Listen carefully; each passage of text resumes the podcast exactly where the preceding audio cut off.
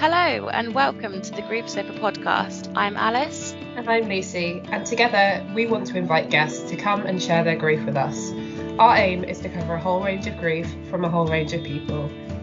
We're sorry for your loss, but we are glad that you have found us. Thank you for listening to the Grief Sofa podcast. In today's episode, we are joined by Catherine, who talks about the loss of her sister, Gabrielle. We discuss the moment she found out her sister's stage 4 diagnosis with bowel cancer, the significance of signs and dreams whilst grieving, and Catherine's mission to break the taboo around grief. So, my name is Catherine. I am in my mid 30s. I'm a teacher from East London, born and bred. Very proud of my London heritage, but very proud of my Irish heritage as well. I'm from an Irish Catholic family. So there's about 400,000 of us. um, but we're a very, very, very close family. Um, I don't know if that makes bereavement easier or harder. I think mm. you could argue both in some ways. But yeah, we all felt a lot of grief last year. So to the sofa today, I'm bringing the grief from the loss of my sister. Um, I lost my sister Gabrielle last year. Uh, she's my only sibling, and she died on the 23rd of July 2020 from stage four bowel cancer, which had been diagnosed at the end of November 2019. So it was a pretty short and intense. I don't like to use the word battle, but mm. I don't like journey either because it I feels know. like it's hard to find the word with cancer. I think. um, bout. I don't know. Fight with cancer. Living with cancer, I suppose. Yeah. Yeah. Um, so in my immediate family, there's really not many people who have had cancer. Um, I say that my dad had cancer. He had prostate cancer, but he um, they caught it really early, and he had surgery. And you know, he, this year it's 10 years um, since he was diagnosed, and wow. I'm so grateful that there's no trace of it.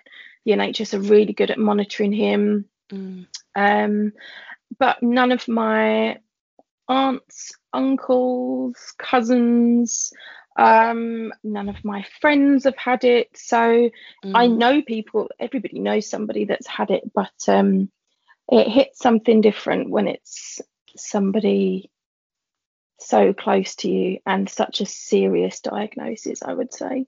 Yeah. So losing your losing your sister was that the first loss you've experienced then, or? No, um, the first really close loss was one of my grandparents when I was yeah. uh what 15 uh, two of my so my granddads both died. One died before I was born the other one died when I was just before I was 3 so I didn't really know them but my uh, one of my nans died when I was 15 and then um my other grandma died in 2019 from dementia. Um and I think you know I just think experiencing that sort of grief as an adult it's um, obviously it's sad and it's devastating but it just feels like this is how it's supposed to be like yeah. i'm supposed to lose my grandparents at some point yeah. so i'd had that kind of um, loss before and that was that hit me quite hard because i was there with her when she passed away as well gosh uh, with my grandma yeah and mm. i was i genuinely was quite disturbed by it for a while mm. that moment but now I can look back on it and I can say, you know, I'm really um, privileged to have been there mm. because there's so many people that just wish they were there to yeah. say needed to. So yeah, that was my the, my biggest before my sister. That was my biggest loss. How old was Gabrielle? She was 40 when she died. So she was diagnosed about two weeks after her 40th birthday she just thought she'd had a really like heavy birthday and she went in thinking they were going to tell her you know ease back on the junk food and mm. not she drank a lot of alcohol but that's what she thought they were going to say and then they came out with this um, diagnosis for her I mean, that must have been such a shock, and especially, you know, 40. That's that's so young. Um, Yeah. You know, there's there's the common phrase that life starts at 40. So to have lost your sister at 40 is just absolutely, absolutely devastating. Do you remember how you felt at the time when when your sister told you about her diagnosis, or was it quite blurry? Uh, no, I well, I remember quite a lot of it.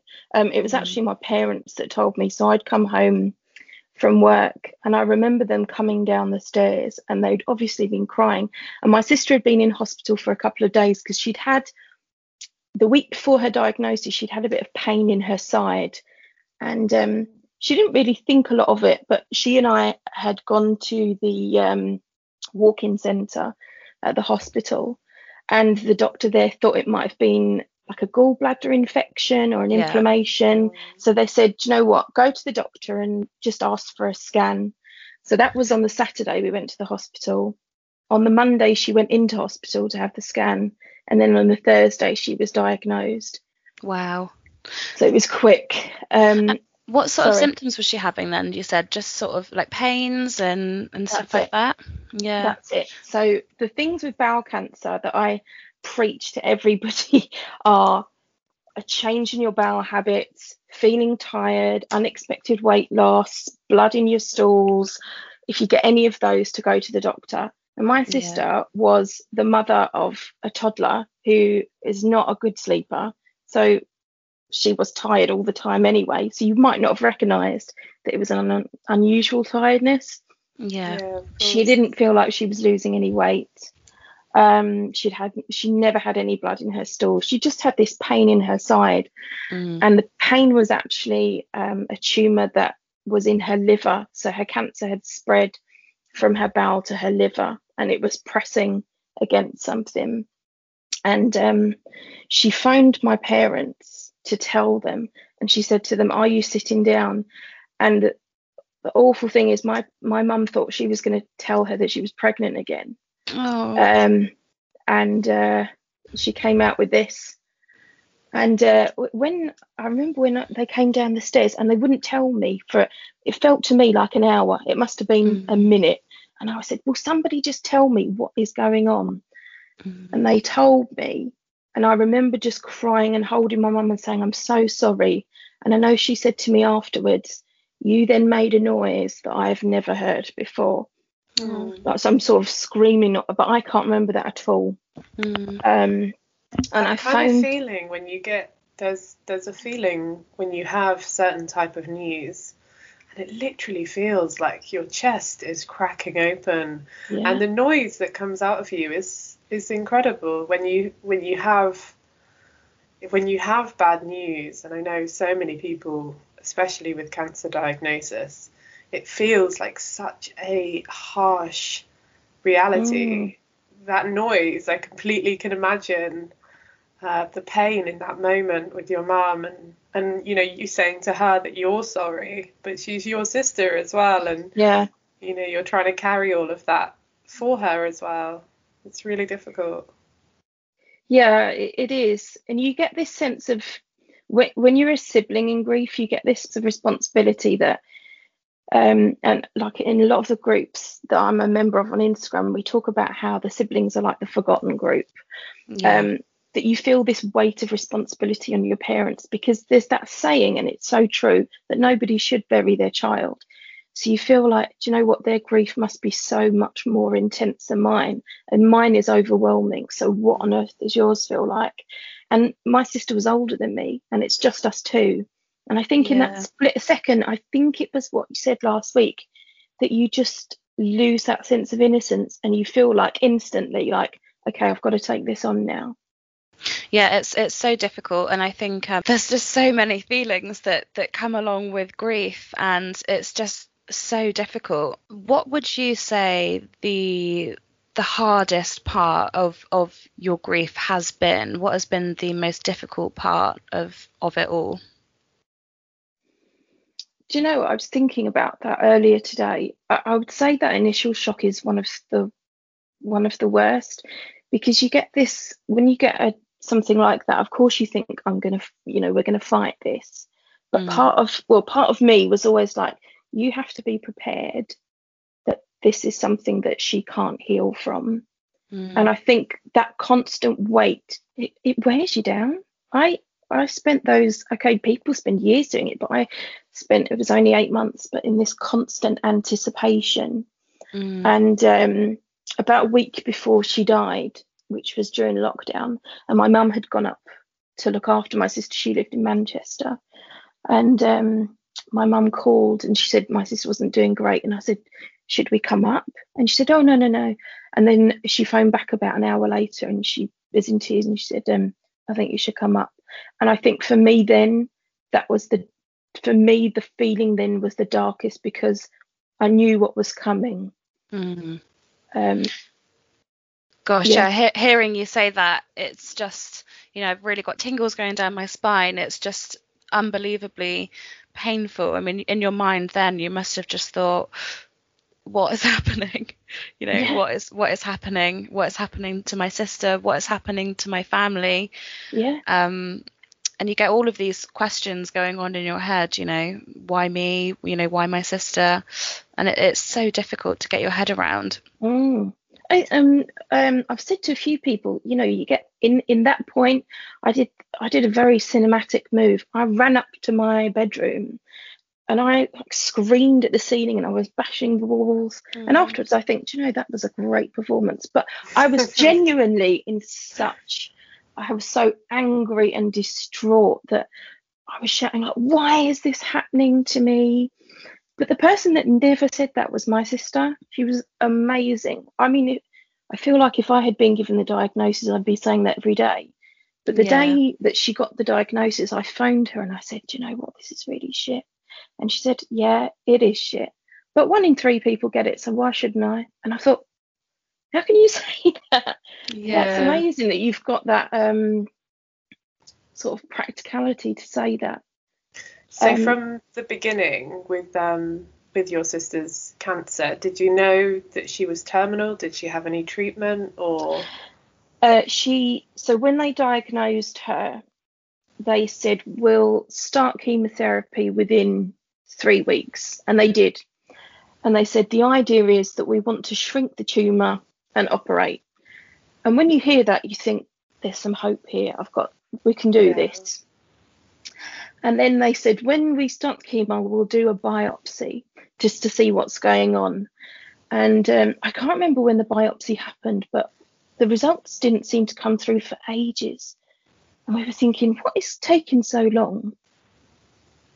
And then the um, they came through at the end of January, so this was about two months after her diagnosis, and uh, they said it was something called a BRAF mutation. And uh, with that mutation, it doesn't respond to chemotherapy. Um, so what it does is it, it recognizes that there's something it doesn't like and then it mutates. So it just Wow. it keeps multiplying. It's it's almost worse. And i felt awful for her because i thought you've been going through this chemo for two months and it doesn't work? it, it doesn't work. So the chances with her type which is called v600 um, there's a 10% chance of chemotherapy working. What they said was right we'll try this other chemotherapy but there is a trial that's been going for a few years it's had some very positive results and if this next chemotherapy doesn't work then we'll look at doing this trial and the trial you had to apply to it through i think it was at least two failed chemos Mm. for compassionate uh, reasons because it was never going to heal her um, and that was another hard realization then that this wasn't going to go away Yeah. but this trial could give her longer.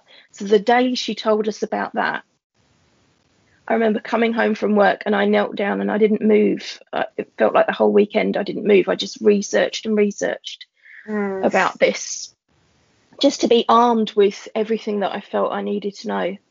So she had um, another lot of chemo, which was stronger. She started to lose her hair. And that's when my mum went up to look after her and my brother-in-law and my niece because she just she just couldn't do it and it was lockdown as well Yeah. and then she I think she did three of those and then they said well the cancer's not growing in the bowel or the liver, but she also had spots on her peritoneum, which had started to show some signs of developing. So they said, look, we'll do another lot of chemo, and then if that's still happening, we've got the forms for the trial ready. Mm. And um, she just went really downhill. She couldn't eat.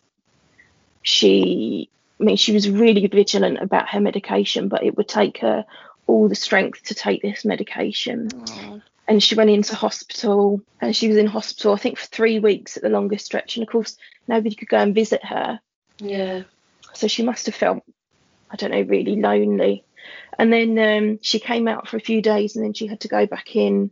And then it was the 19th of June, my brother in law got called to a meeting at the hospital and they said, she can't carry on with the chemo. She's she's just not strong enough.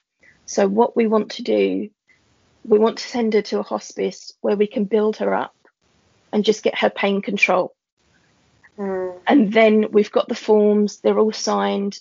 As soon as she's strong enough, we'll start on the trial. And so she was due to start the trial on the 20th of July. Um, and even about five or six days before, I remember my mum saying to the hospice doctors, We need her well enough to get to the hospital so she can start this trial. And the doctor said, I don't think we're going to get there. Gosh. Bless you. Um, and so was she in the hospice at the end of her life, Catherine? Yeah, so she was in, hosp- in the hospice for a total of a month, actually exactly a month, but it was really good. And she, you know, she was obviously very upset. My sister really hardly ever cried. I could count on two hands the number of times I've seen my sister cry in my whole life. And um, she cried on the phone to my mum. She said, "But you know what? It's good because you and and her daughter would get to visit me every day. I'll get to see you." And um, it finally meant that my dad and I could go up and see her because we hadn't seen her since February. That must have been Uh, so difficult to have not seen her throughout all of that time. Oh, I, yeah, you just feel really helpless. I. I did things like I would send, you know, I'd organise for their shopping to go to them and stuff like that. But Aw. you think that I, I want to actually do something, but you couldn't do anything. Mm. So we got permission to go to the hospice because it was my niece's third birthday. And originally they were going to allow my sister out to go to come home to for her birthday. And then they said because of the coronavirus it would be too risky.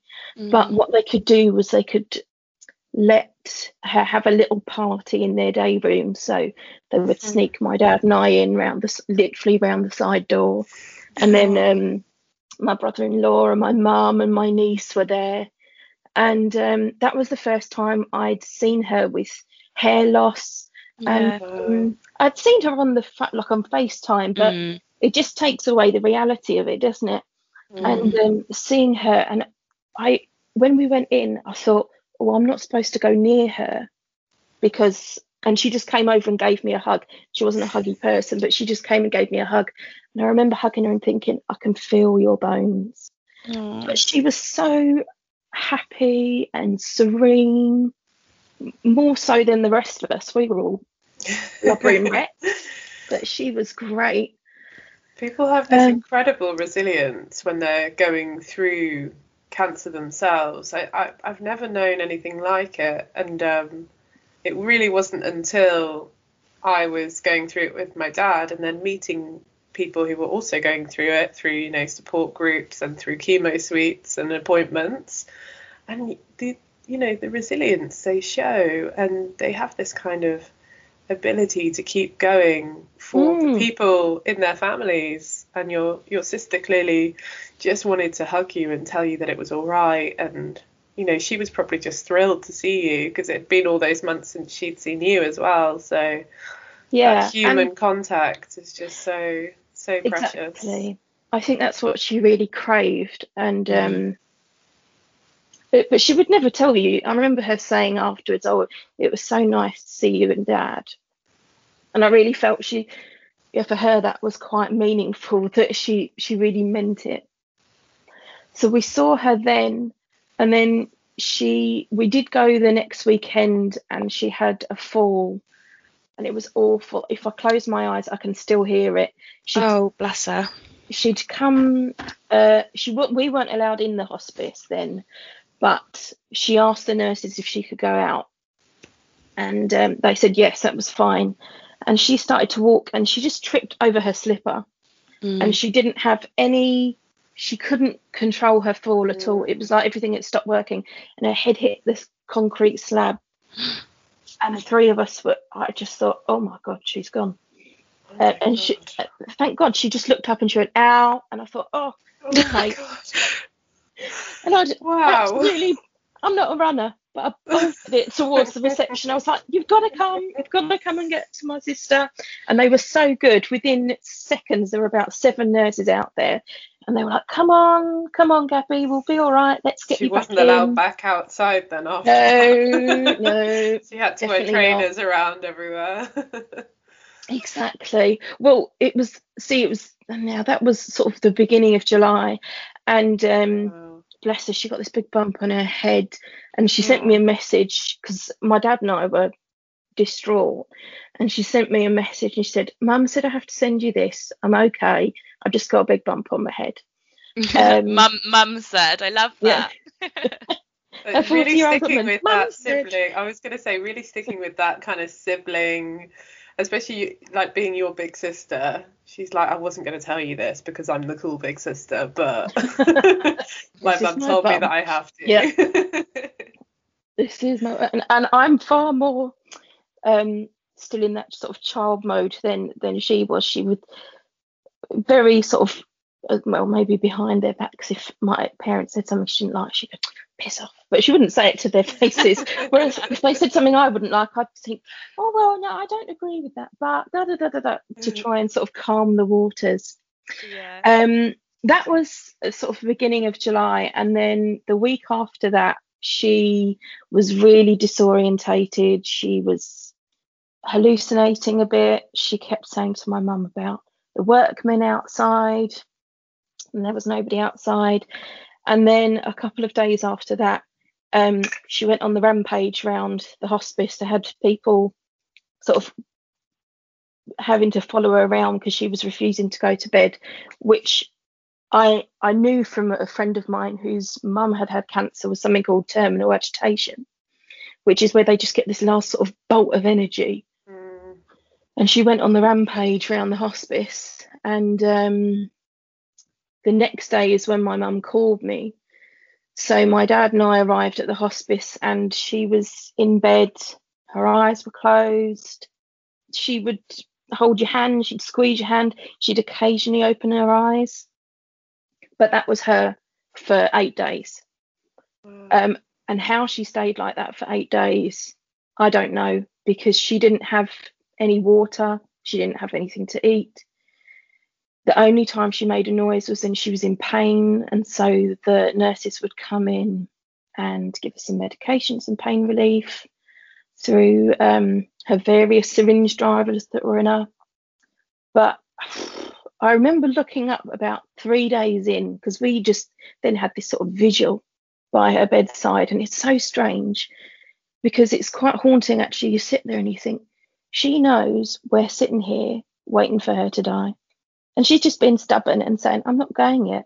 You'll just have to wait. I'm not ready. Yeah, and she wasn't. And I get that because she has has I don't know, you check your tendencies, don't you, when you talk mm. about somebody mm. that's died.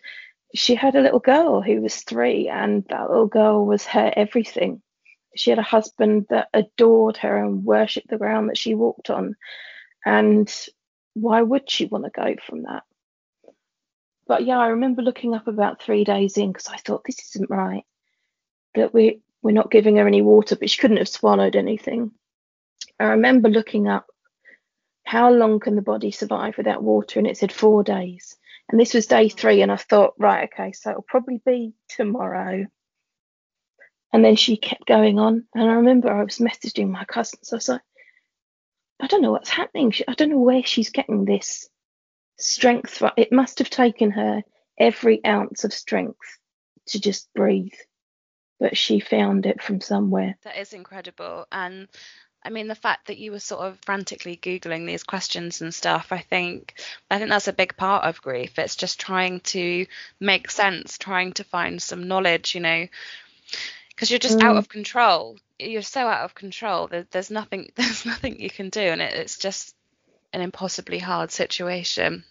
Yeah, and it, all throughout her, from diagnosis till uh, well after she died, I, I mean it's dangerous to Google, but part of me wanted to Google because I wanted to know if something happened, like this is what's supposed to happen, or this is this isn't unusual, don't panic, or if say her breathing has changed, right, I know we haven't got long. So if somebody's out of the room, let's make sure they're back in the room.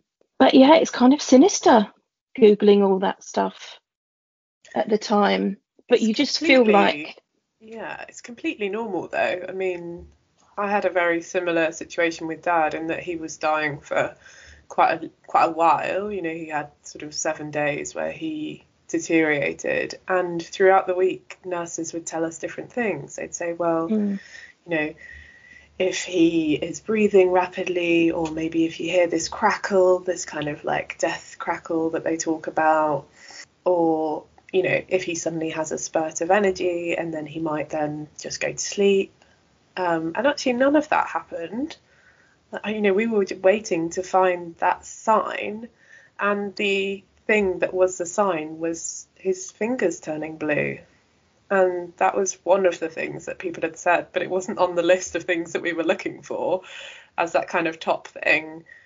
But you just don't know what you're looking for in that time. And especially, I mean, he was the same, didn't have any food or water for a long time before he died. And it was like, how is he going? How does he keep going with mm. this? Mm. Yeah, you, just, you just think, where is that is that coming from? You're right with that. It's like this checklist of what do I need to look for? Right? What's the next stage? What's the next stage? And I'd known about that death crackle from my my nan passing, and I'd done the same thing. I'd googled then, and I can remember the exact time when hers started. And I remember looking at my mum, and I went, "That's the rattle," and that that was her. And um, I thought I'd heard it with my sister, and uh, you sort of go into right, okay, it's not going to be long. And then they adjusted her in bed, and her breathing went back to normal. But yeah, the nurses were coming, the nurses were beyond amazing. They were so good. And they would come in and they would just say, Is everything okay? And they treated my sister with such respect up until she died. They would, you know, if they were coming in to give her some morphine, they would say, Okay, Gabby, I'm going to give you some of this. Okay, I'm going to hold on to your hand. And, you know, they would talk her through. She couldn't respond to them. And um, one pulled my mum out about four days before she died, and she said, um, "I think it's going to be within the next hour." Oh my gosh! And, yeah, and um, so we all were like, "Right, okay, fine. They must know." Mm. So um, we were all there, and my mum looked at me and she said, "I have to go. I have to put my da- my sister's daughter to bed." And I said, I'll go, I'll go. And she said, No, it's fine. I'm okay, but somebody needs to be with my niece. Mm. And um, so she went, and my sister carried on for a few days. She had that nurse, and she was like, "Hell no!" She's like, "Excuse me, I'll go in my time." Yeah, and I'm ready.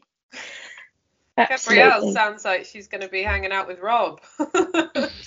Both very stubborn people. Incredibly stubborn. Like I've got no control over this, but I can control this. Yeah, you just wait on it. I love that. We talk a little bit um, about well, I, I talk quite a bit about signs because I am like an avid, crazy Robin lady, and I will talk to every Robin I see as if it is my dad and I know that you you said that you you kind of have interest in signs. So can you tell us a little bit about your experience with them and what comfort they bring to you? Well, your thing with robins is my thing with feathers, which mm. occur more frequently. So if you go to the park and you see feathers, and I'm going, "Hi, G," people must think there's about 50 feathers in here. What's going on? But um, feathers I mean, they weren't really significant until my nan died. And I remember somebody saying, you know, if you see a feather, it means your loved one's near. Mm. And I remember sitting in my office at work in front of the desk, and out of nowhere, this feather just fell in front of my monitor. And I'm going, wow, where has that come from? And it just mm. landed, and I kept it. Um, and feathers just appear at random places. So they've appeared on my front doorstep since my sister's died, in the garden. Um, sometimes they'll just appear on the floor. So that sign for me is an important one. It's obviously not every feather means something, but just where it appears out of nowhere, I think maybe that's something. And my sister would be the last person to tell you that was something because she was so pragmatic and she'd say, it's just feather but to me it means something. I've got a ring my mum got me a ring for christmas and it's like a feather.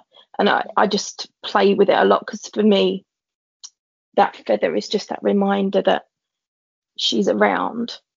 Um, you know what? Hearing hearing you talk about that and talking about these feathers dropping around and talking about talking to feathers, I've just got the biggest smile on my face because I think it's so, so lovely receiving these signs and it's just such a wonderful feeling. Um, how do you feel when you sort of see these feathers? Do you, you know, do you feel comforted? Do you feel a bit sad or do you feel a bit crazy because you're talking to feathers. I mean, yeah, there's a little bit of crazy there, but I feel, I'd say I feel quite comforted by it. Mm. The one that was a bit strange, I would say, is um, when I was about, I don't know, 20, my my nan that passed away a couple of years ago, she gave me two rings, one for me and one for my sister. It wasn't any big thing. She went, Do you want these? I don't want them anymore. And they're lovely rings. And so I said to my sister, because she's more fussy with than me with jewellery. I said, which one would you like? And she said, oh, I'll have this one. And then the other one, I wear it all the time. But she never took the ring with her. So it sits on my jewellery stand. And um, so I got up a few weeks ago, went to the shower, and right in the middle of the shower tray was that ring. And I don't know how it got there. I have no idea how it got there. It was just, wow. and it was like smack bang in the middle of the shower tray. And I remember just looking up and going, What's that about? Mm. Because you think, What is that? Are you playing with me? yeah. And my mum said to me a while ago, she said, Do you know what? I think your sister's playing with me because she borrowed a pair of when my sister died because we'd all sort of gone up in a rush. Mm. I didn't have enough clothes with me, and my mum borrowed a pair of her knickers. And she said, Gabrielle said, No knickers. I said, What are you talking about? She said, I put this pair of knickers out that I was going to wear and they're gone. I said, well, Do you think they're in the drop? No, I've looked. And she's she says, I don't know what your sister's doing, but she's hidden those knickers from me. So it's little funny things like that. And I they just bring that. you a bit of comfort. But I totally get how it might freak somebody out just to get mm. this to get this sign. But to me it's like a it's a comfort that if nothing else, it reminds me of that person. Yeah. If I'm putting my spiritual head on, which I am quite spiritual, it's her saying to me, I'm still here. Mm. Not that I would ever forget about her, but don't forget I'm still around. I'm still watching. Yeah. Yeah, I think that's that's so true and it's exactly how I feel when I have sort of received signs or, or felt things it just feels like a little blanket of love dropping over me and just saying, I'm here, I've still got you, you know. Mm. And it's difficult because obviously you want them right there next to you having a cup of tea, but they, they, they are such comforting moments when you do receive those signs. Yeah. In dreams as well. I know my cousin has had a dream with my sister, and she said to my she said to my cousin that she missed everybody, but she was okay. And I dreamed about, I've had about three dreams about her. And one was maybe, I don't know, two months ago. And um, in the dream, my dad had come to my bedroom and he said, They've got it wrong, your sister's alive. And I ran down the stairs and she was sitting in my neighbour's garden mm. and her hair was blonde, well, her hair was brown. And she had this sort of aura of light around her. And I remember hugging her, and she said, It's okay, they got it wrong. Um, but I just take the it's okay part. Um, but the, the biggest one of the dreams that I've I've had was actually about my grandmother, where mm. it was about six weeks after she died, and I'd found it really hard, and I was in this sort of state between awake and asleep, and I could feel this something was like stroking my hand, mm. like my nan used to do, and she'd been in my dream, and she looked as she looked, and she just looked at me and she went, "It doesn't hurt anymore." And I woke up from that and I thought, okay, I'm fine. That is okay. That's so um, special. Um, I'm just waiting for I'm just waiting for that one from my sister, but I feel like she must be thinking somewhere I'm not okay because I would desperately love to be with you. Um, so um, you mentioned that your sister is a mum. Um, so could you tell us a little bit about her daughter and how you remember her with her? My sister's daughter is like my sister reincarnate in terms of attitude. She's incredibly intelligent and funny and stubborn, just like her mother. And we say that to a lot, just like your mother. Um, but she, I mean, she looks, she, she's 50% her dad and 50% her mum. Mm. Um, the days before my sister died, so my niece last saw my sister about 10 days before my sister died. Mm. And um, we took the decision that we wouldn't take her into the hospice because it would just distress her to yeah. see her mum in bed. And I know other people would do differently, but that's what we felt was best for my niece. Yeah. And the hospice were good at talking to us about how do we prepare this child for this talk about her mum not being here anymore. And my mum, I don't know where she got the strength from. She said to my niece, Now, you know, mummy's had a really poorly tummy. Yeah. And the doctors have been trying to find some medicine. Well, the doctors haven't been able to find any medicine for mummy. And so that means that mummy might not be coming home. And um, toddlers are so resilient because she just she just cried, threw her toys across the room, and then asked for a picnic. You know, that it's just instantaneous change. Mm, I think because their their minds just go, okay, I can't cope with any more than that. Yeah. And the hospice had said to us, these are some books that would be good. And my niece loves books. She has a story every night and she'll happily Aww. sit, especially with her mum. Her mum was a librarian and had a real passion for children's literature. Um, she would have sat and listened to my sister read stories for hours. Um, and my cousin had sent some books that she had researched that would be good to talk to children about loss. And she already had a couple, um, but there was one in particular called The Invisible String, which is a beautiful book. And it's there's only one page about dying, but it's about this idea that even if you can't see somebody, somebody you love and you are attached by this invisible string. So even if you're far away, you're all connected together. And um, I want a she, copy of this book. yeah, that sounds lovely. It's really love. It really is a lovely book, and um, she asked for it for quite a few nights before her mum died. Um, in fact, the night my sister died, um, I wasn't there when my sister died. I was at home putting my niece to bed, Mm. Um, and my sister died about, I think it was about half seven in the evening. Mm. And um, I remember getting my niece ready for bed, and I didn't know my sister had died by this point, and just quickly looking at my phone, and my aunt had messaged me to say, I don't know what to say, Catherine, I'm so sorry. And I remember thinking, right, she's gone. Okay, I need yeah. to put this child to bed.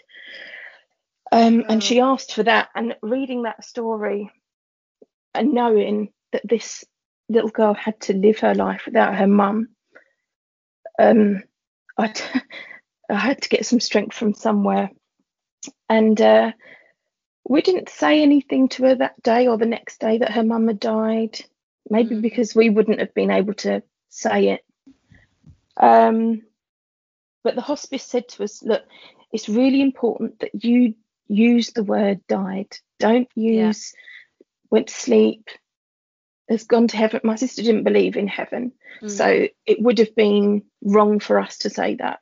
Mm. So about three or four days after my sister died, um, my mum was in, I think, in my sister's bedroom, and my niece came in and she said, "Oh, mummy's medication. We need to take it to her." And my mum sat her down and told her that mummy had really, really been very brave, but that mummy had died. So we wouldn't see mummy anymore, but mummy would always be in our hearts. Gosh, that is just so emotional. I mean, I know, I'm like in pieces over here.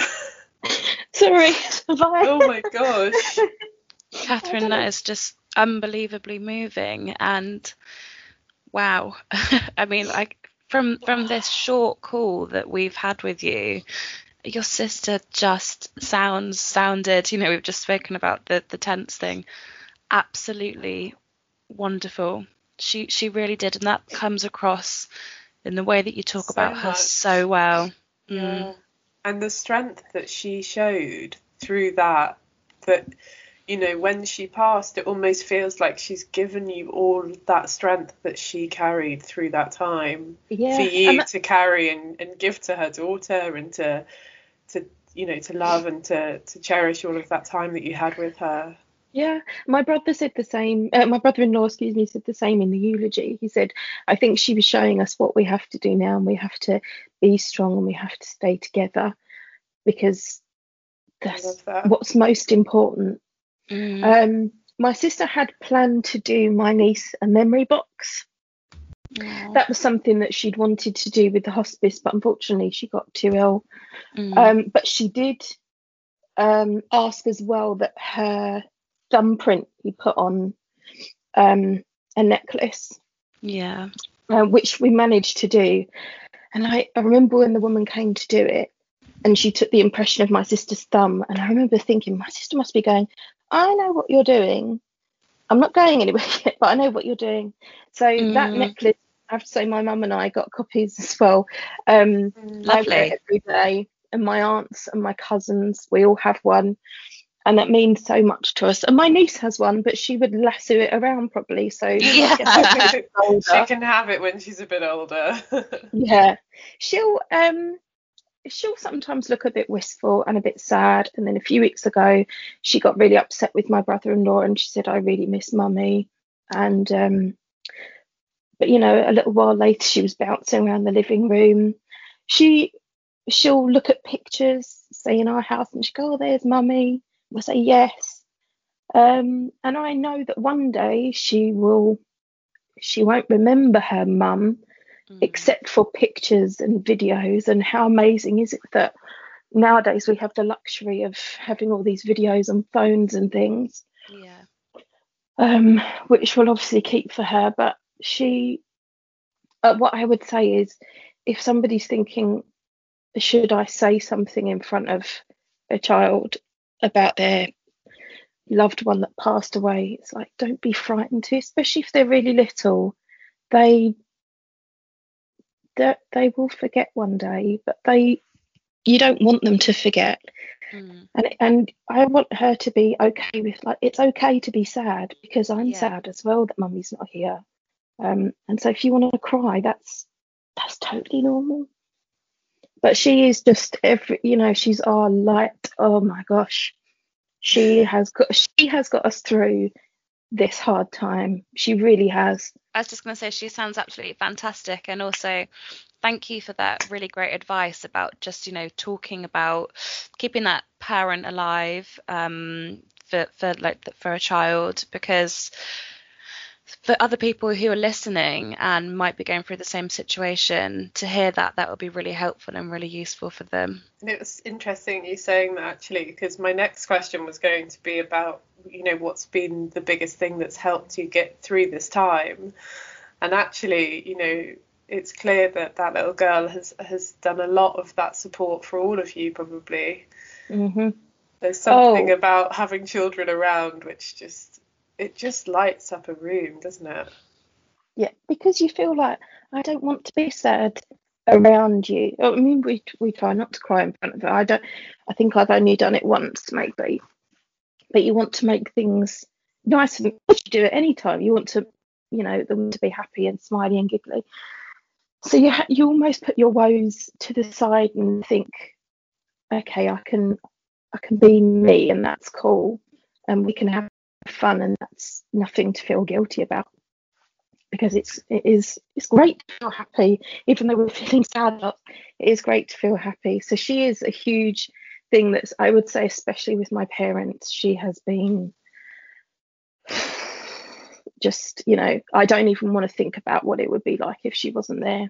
Um, my friends have been incredible. Um, my work friends when they I, I, dreaded my first day back at work. I don't know about you when you oh yeah. went back to work and you're thinking i don't want anyone to say anything to me. And the first person didn't know d- doesn't really know me and said oh hi did you have a great summer? And i went not really. Oh no. And then just ran off. Oh and um, there were people there were people that came up to me like um, I, so I as I said I'm a teacher. One of the art teachers came up and she and I follow each other on Instagram. Mm. and she said you know I'm so sorry to hear about your sister. I don't know how to help but if you'd like me to do something like I could do a portrait of her if you know if, if that's something. And I thought that's so wonderful. Yeah. Um and they'll just check in. One of my old colleagues who again she and I follow each other on Instagram she'll occasionally message me and she'll be like can you tell me a good story about your sister today? You know if I'm feeling a bit rubbish. I love um, that. so it's so lovely. And or she'll say tell me tell me a happy memory today. And she and I weren't that close at work. We were friends but I've found her a real support because she'll she won't shy away from it. Um, another one of my friends I don't know, it was about two days after my sister died, sent this amazing platter of food mm. that arrived, and we didn't amazing. even have to think about cooking or anything. I, I, couldn't even tell you what we ate in the days afterwards. I don't even know if we did half the time. Um, and people that I know some people don't like people from their past coming back to say stuff, but there were people I'd been friends with that I hadn't seen for a long time mm. that just would check in and say, you know, let's go for a walk one day and when this stupid lockdown's over and um and let's let's talk. That's been really good. And also finding the communities online. I was just going to ask you about this. I was just going to ask you sort of like how did you discover the online community and how does it help you? Do you know, I couldn't even tell you where it started. I I must have just come across a post one day and it resonated with me. Mm. And you go down this sort of Instagram wormhole and you start yeah. looking at all these different profiles. The grief rabbit see, hole. yeah, the grief rabbit hole. Absolutely, I love that. And um, you just start following these pages because you think that speaks to me. I get that. I, I'm, you know, and you would you find a post and it hits you. Mm. You think this person has just seen into me for a moment. Mm. Um, I'm really trying to use my grief period to share with people as well that we need to talk about grief and it's really important not to shy away from it. So I often repost things on my stories. It could be facts about grief or bereavement or things that people ideally shouldn't say to you and things that you should yeah. say.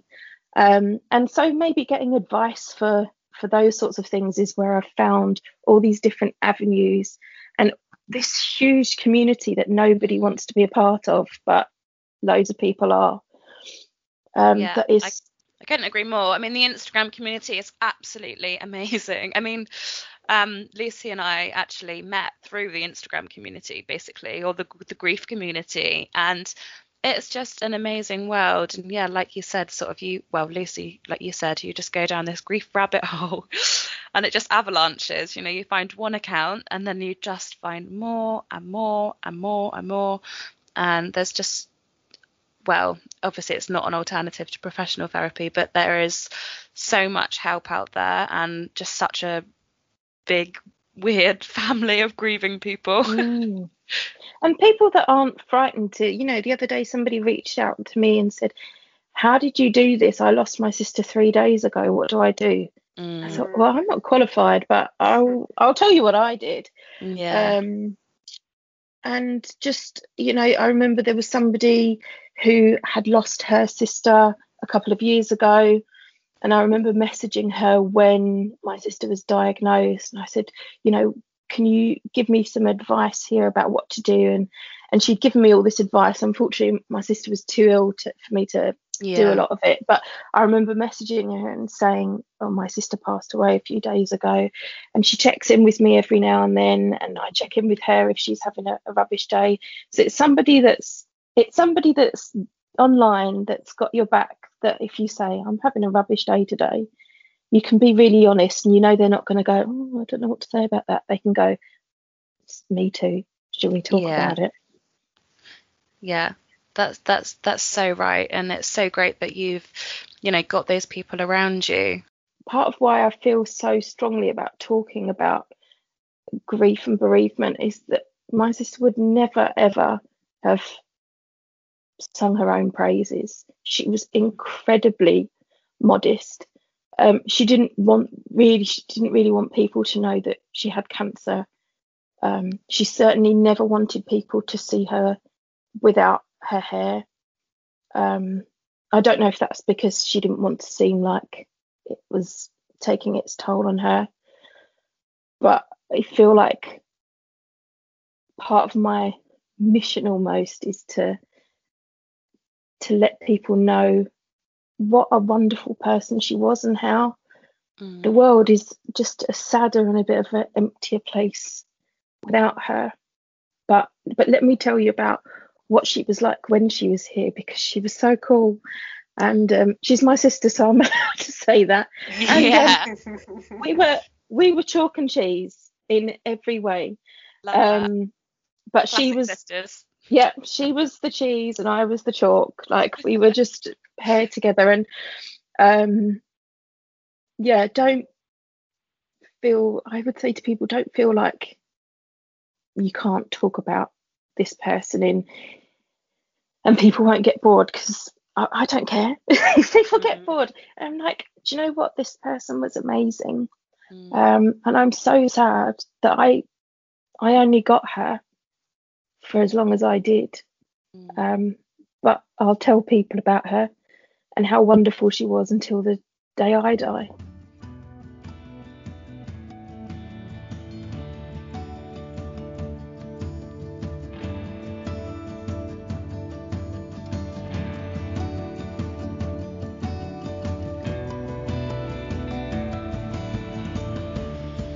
Thank you for listening to this episode of the Grief Sofa podcast.